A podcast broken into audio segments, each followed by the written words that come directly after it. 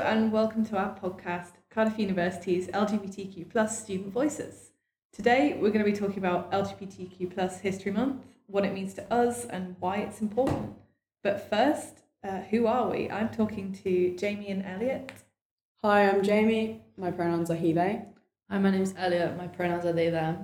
Hi, my name's Catherine, and my pronouns are she, her. So, who are we? Uh, we are three of Cardiff University's Wellbeing Champions, which means we're students who received health and wellbeing training to promote peer support, talk to students, uh, and lots of other things. Uh, our team is divided into four categories. So, there's an undergraduate team, a postgraduate team, a Black, Asian, and minority ethnic wellbeing team, and as well as us, the LGBTQ plus wellbeing champions. So, what we do is we run lots of different activities events across campus, such as awareness weeks, stalls, um, coffee lounges, uh, trans-Pacific support groups, uh, workshops that you can go to uh, for a range of different topics, uh, as well as writing articles about different key events or topics. But today we're here to talk to you on a podcast about LGBTQ plus History Month. Um, before we start, we'll quickly tell you some more about the services available throughout the university to help you with your mental and physical well-being. So the health and wellbeing section of the student intranet has a lot of information available, but I'll summarize it, some of it here for you. Um, every student at Cardiff University will have access to self-help resources, which can be a great starting point for managing your health and wellbeing. But if you need a bit of extra support, um, the university can provide counselling and wellbeing appointments. If you'd like to talk to someone, or if that's a little bit intimidating, and you'd rather speak to a peer, that's what we do uh, as wellbeing champions, and that's what we're here for. So, uh, for a bit more information, check out the page on the student intranet for more information, and don't be afraid to reach out if you need to.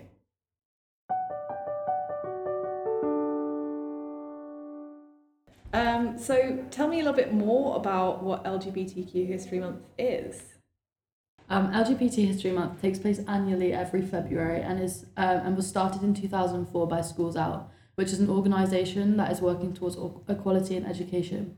Every year there's a new theme, but the overarching goal is to celebrate LGBT voices in history and remember those who have paved the way to where we are today.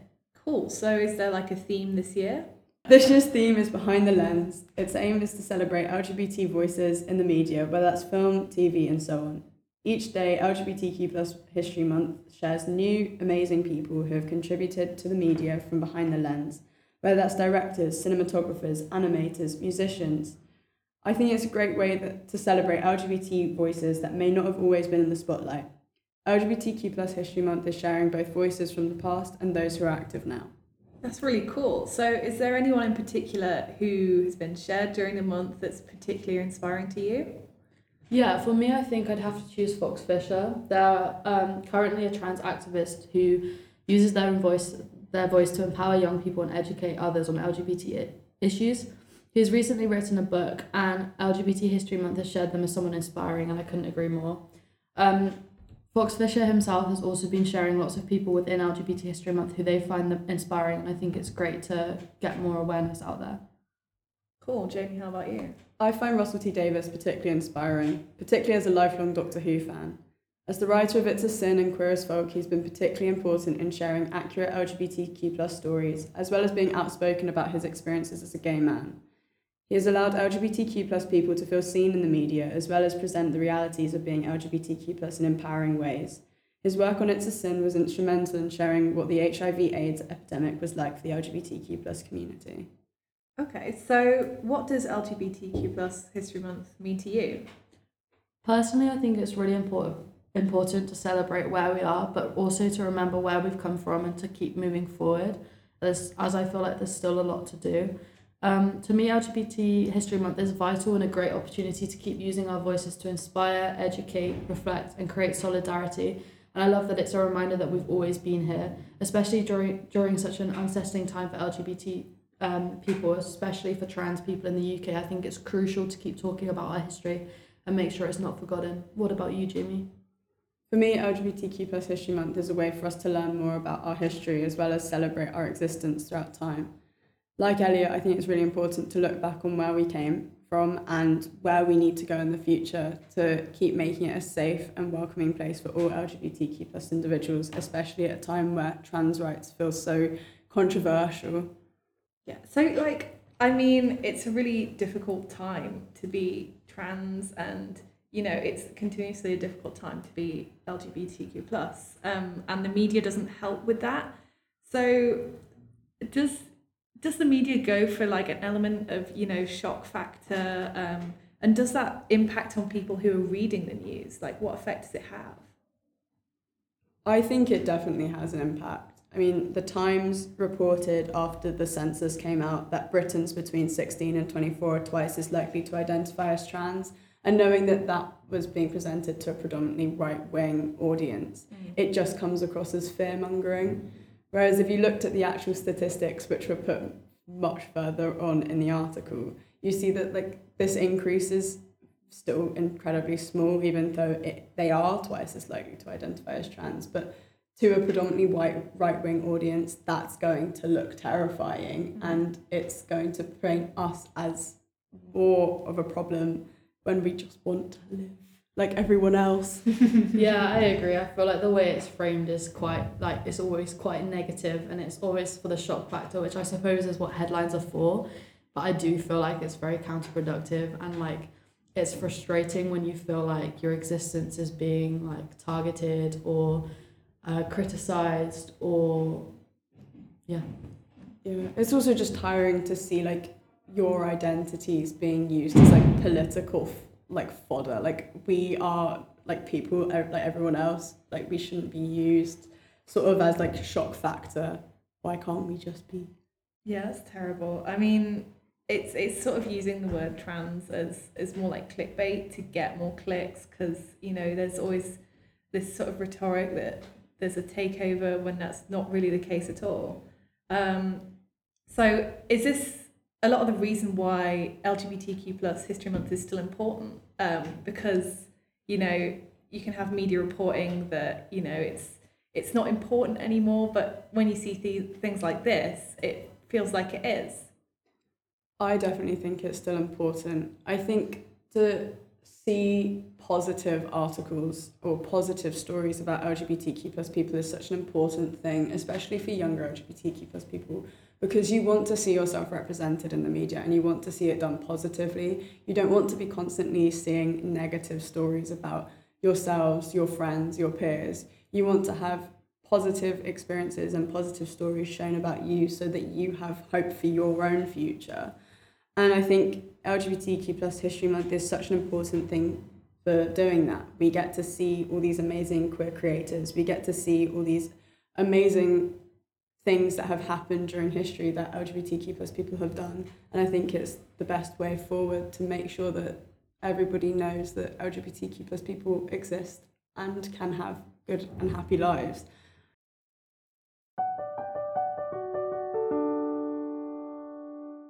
So, do you guys think that the media in particular weaponizes language against trans people? and the LGBTQ plus community because there are some headlines that seem a little bit um, aggressive or maybe condescending. Yeah, I think it does. I think you know you see articles on the BBC saying warning of disastrous LGBTQ youth service cuts with disastrous in inverted commas, and you just wonder like you know where's the line between sort of like journalistic writing and then just sort of feeling slightly condescending. Like, why do you need to put disastrous in inverted commas? You know, some people will argue that it's them quoting, but you know, as like LGBTQ plus people, it does just feel like they're questioning like the disastrous nature of it when it is a problem.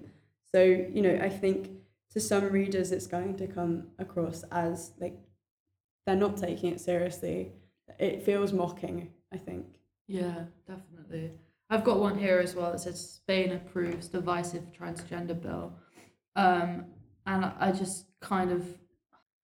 I think seeing Spain approves divisive transgender bill sort of shows that, you know, you, for such a good thing, like, you know, approving a transgender bill is a good thing, but you've immediately ruined that by putting divisive in the middle of it. What's divisive about it? why can't it just be Spain approves transgender bill? What's the need for making that sentence more negative?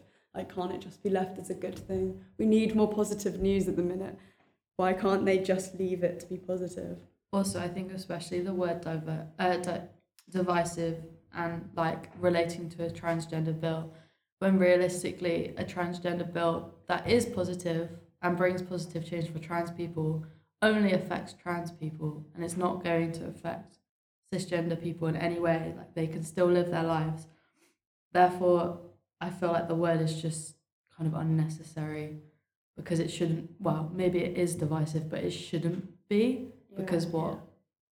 I think it just I think it just sort of uses like trans identities as like a political football. It's like all these cis people debating the existence of trans people where trans people are just sort of sat in the middle going like, can we have rights please? Yeah. That would be nice. That would be awesome. um, so, like, I know the organisation Stonewall exists, um, and Stonewall has been trying its best to like combat um, negative views of trans people. Uh, what are some of the sort of facts and statistics that they put out recently? Well, two thirds, which is 64% of LGBTQ plus people have experienced anti-LGBTQ plus violence or abuse, which is a shocking statistic. Mm, yeah. I think that in itself can show you why it's so important that we're talking about LGBT people and our history and making sure it's celebrated and remembered.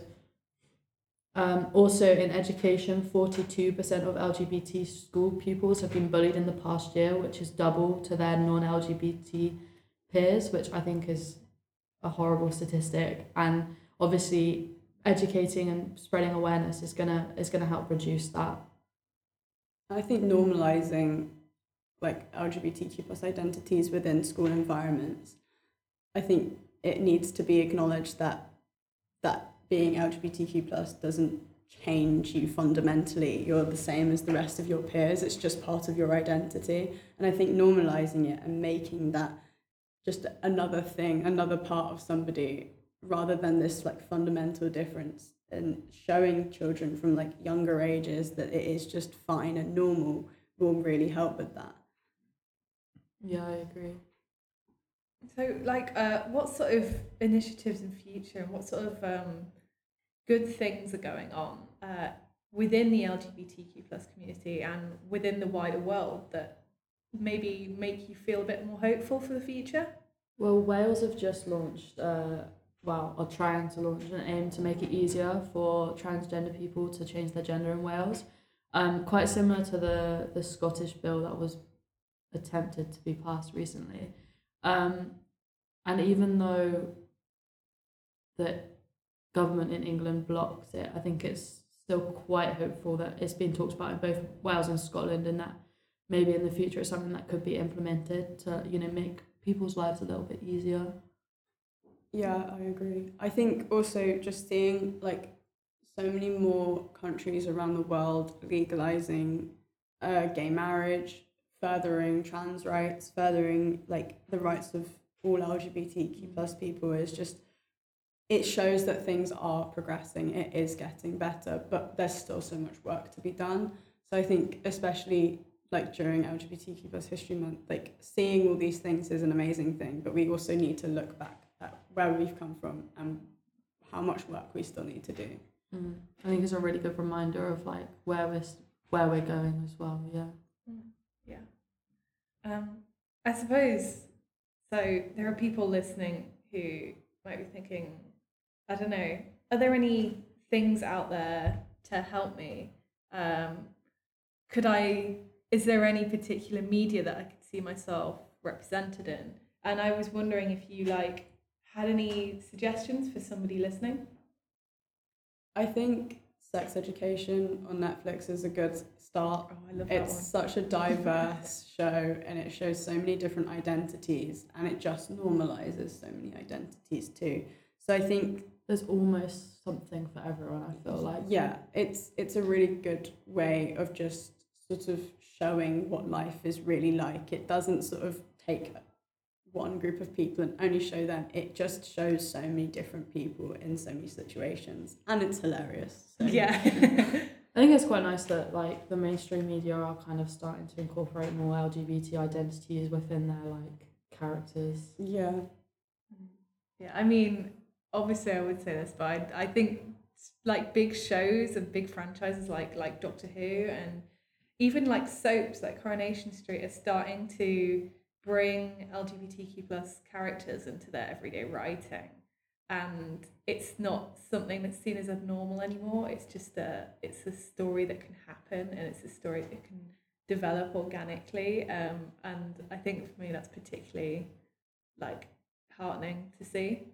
Yeah. I, mm. I think it's also important to see that like kid shows like on CBBC are also like implementing some like queer storylines into their shows. I think like Jamie Johnson I think had one like they they are trying to sort of show queer people in life to younger audiences and just normalize it from the get-go and I think that's like the best way we can combat homophobia and transphobia is just sort of show that it is normal. Mm.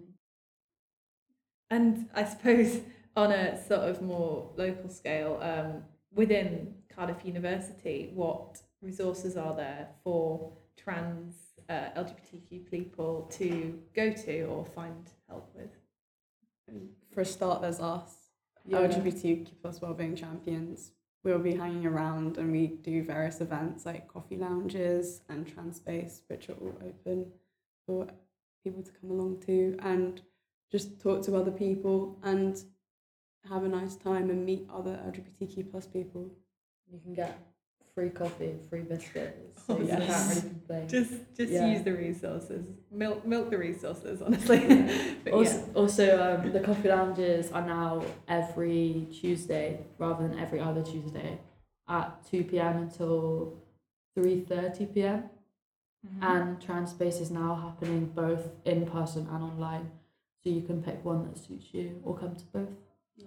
Awesome. So hopefully, if you're listening, uh, we might see you there in future. Um, we hope you do come along. Maybe find help if you need it, Yeah. and um, yeah, use the resources that are available. That'd be really awesome. There's also Tangs, which is the Trans Society, and CU Pride, which is the Cardiff University LGBTQ plus society. So both of those will run various alcoholic and non-alcoholic socials during the year. So if you follow their social medias, you will sort of keep up to date with what's going on, and there's something for everyone. That's really cool. Anyway, thank you for talking to me today, Elliot and Jamie. Um, I hope to you listening that you got something out of this and you know a bit more about LGBTQ History Month. Thank you for listening. Bye.